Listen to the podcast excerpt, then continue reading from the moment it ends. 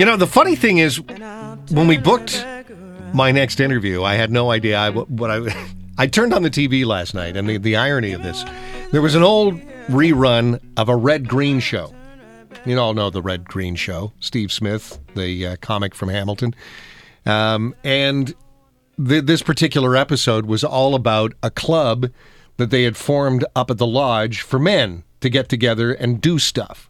Now, in Red Green's case, he was building a water slide, but I mean, it was it was kind of ironic because we were talking about this issue, the men's shed, um, which began as an idea in Australia years ago, but then moved to Canada because a lot of people don't know what the men's shed is. It's not what you necessarily think of as the typical, stereotypical man cave. It's a different sort of idea. Um, and who better to explain it than the guy who started the first one here in Canada? Doug Mackie is with me this morning. Doug, what a pleasure to talk to you. Good morning. Good morning to you. Thank you for calling. This is a little different than the red green kind of uh, get together, man cave, build, uh, you know, get together out in the woods and play poker, isn't it? This is very much different from that, yes. Tell me what a men's shed is. That's a hard answer to give you um, because each and every men's shed is different. It all depends on what the local men or the men within the group want to do.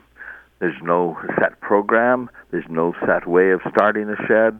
There's sounds like it's uh, pretty nebulous, but on the other side, what we're finding is that there are many, many men out there who say they're busy, but they don't go out and hang out or even go and really associate with just other men, even for two or three hours a week. So, how different is this from getting together every week at the Lions Club, for instance? Well, the Lions Club is top down, Yep. and they have procedures and they have rules, and quite often you have to do fundraising and that kind of thing. And they also do volunteer work. And the Lions Club, in a way, is is, is a men's group. Um, and by the way, I never say men only, Right. but uh, um, many of our men just simply want to come because they don't belong to a Lions Club or they're 65 and over, and they're looking at this and saying, "How do I get new friends? How do I uh, establish myself? How do I keep busy?" And it's is it a way for guys to get together to to talk about shared interests without, as you say, any of the the procedures and things that come around with service clubs and that kind of stuff. Yes, very much so. What we found with the Woodhaven Men's Shed, and this is the first shed that has opened up in Canada, we don't have a set program, as I say, but one day on a Tuesday afternoon, and we do this every Tuesday, it's so that there's regularity. But every Tuesday afternoon, the fellows come in and sit down, and in this case, they happen to play cribbage. But I thought two or three of us um, don't play cribbage right away. We're situated in a lovely little park area, so we go for a walk because men will communicate talking and walking shoulder to shoulder or doing hands-on projects. And Wednesday afternoon, and this is not the, the case on every shed, but Wednesday afternoon we have what is called tabletop cr- crafts. And the tabletop crafts can be making a walking stick. We have lots of diamond willow in Manitoba, so you can get diamond willow making lovely walking sticks. Or someone else is doing stained glass, they're grinding their their glass and making various objects that way. Somebody else is is doing bark carving, using cottonwood bark carving. Whatever they want. What kind of age group are you attracting, Doug? For our particular shed, it's 65 and over, but our youngest member is 32 and our eldest member is 90. this past couple of days, I was down at, with the Lanark County men's sheds, and there's two here, one in Perth and one in Carleton Place, Ontario, um, and their age group would be probably closer to 55, and many of the men are working. It, you know, it's funny because I, I think of this and I, I my mind goes back to those old stuffy 18th and 19th century men's clubs where they get together and smoke cigars and, and discuss the the issues of the day. But this is the same kind of thing without the stuffiness and without the the social I guess the social differences and stigma attached. Very much that we don't care who you were, we care who you are today. And then what happens is men come out here and they, they, they find, once they find that this is a safe place and they trust their new friends, it's amazing what they start talking about and maybe past experiences or maybe a, a potential problem or even a health problem. We also have a, a separate part of our group, and I'm only talking about really about the Woodhaven Men's Shed, but we call it Health by Stealth. Hmm. If I wanted to learn about, and I'll not choosing any one but Alzheimer's, I probably would. I'm 76 years old, by the way, but I probably wouldn't go to an Alzheimer's talk. But if there is an Alzheimer's talk at our men's shed, well, I know that I'm going with a bunch of friends, and probably some of their spouses are coming, and Yep. and this is kind of nice, and so it's pretty relaxed to go and and um, see what's going on.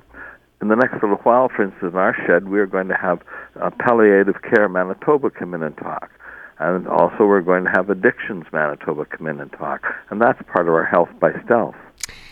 How popular are these around the world? I know you. It, it started in Australia, and there's about a thousand of them there. But are they growing elsewhere as well? Very much so. Um, there, there's now about 1,100 in Australia, about 100 in New Zealand, 310 in Ireland, 400 in the UK, 9 in Denmark, uh, and it's growing. And here in Canada, we have 11 sheds at this particular moment. We have about 150 men involved altogether. Is it kind of an ad hoc group, or is there an is there an overriding umbrella organization, or is this just, hey, it's a great idea. I think I'm going to start one in my community. It's hey, I I think it's a great idea. I'm going to start one in my community. There's no overriding at this particular time. Don't forget that one one of the problems and challenges we have is that um, many of the provinces and the territories have their own um, authority over, for instance, health.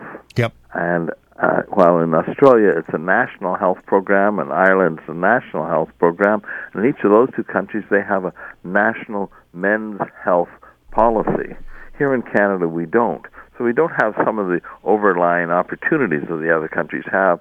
So it's it's pretty hodgepodge, but it's growing, and I've been working at this now for about seven and a half years, and I expect that there probably will be 50 to 100 of these sheds within two years here in Canada. If somebody wants to start one in their community, if they wanted to jo- start one here in Niagara, where I mean, could they contact you for help, and how did you get the whole thing started?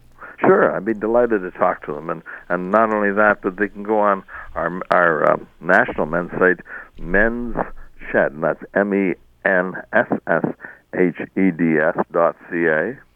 Excellent. and there's a uh, whole section in there on how to start a shed. If they will send a message there, it comes through to me in my basement in Winnipeg, and I will answer them. And I can pick up the telephone easily and call them because I have a very inexpensive long distance uh, charge each year, each month. It costs me five dollars a month for all my long distance calls, so I don't mind calling anyone anywhere in Canada. Excellent. Doug, listen, it's been a pleasure to talk to you this morning. Thank you so much for taking some time. Thank you for this opportunity. Have a good day. You too. Doug Mackie, Thank you. Men's Shed Canada. Uh, interesting you're getting your thoughts. You can send me a text, 61010, because um, is is this an is this necessary in today's society? Is it it's what has to happen for guys to be able to find a place to themselves? I mean, women do have clubs to themselves. Let's be honest. Uh, for years, it was uh, uh, it was looked down upon because of the the old stereotype about the men's clubs that used to exclude. Is this more just the way it used to be when you were in school and you used to have the little uh, guys' fort, the tree house, where the guys get together every once in a while, or the girls had their own? Is it necessary to separate? I don't know.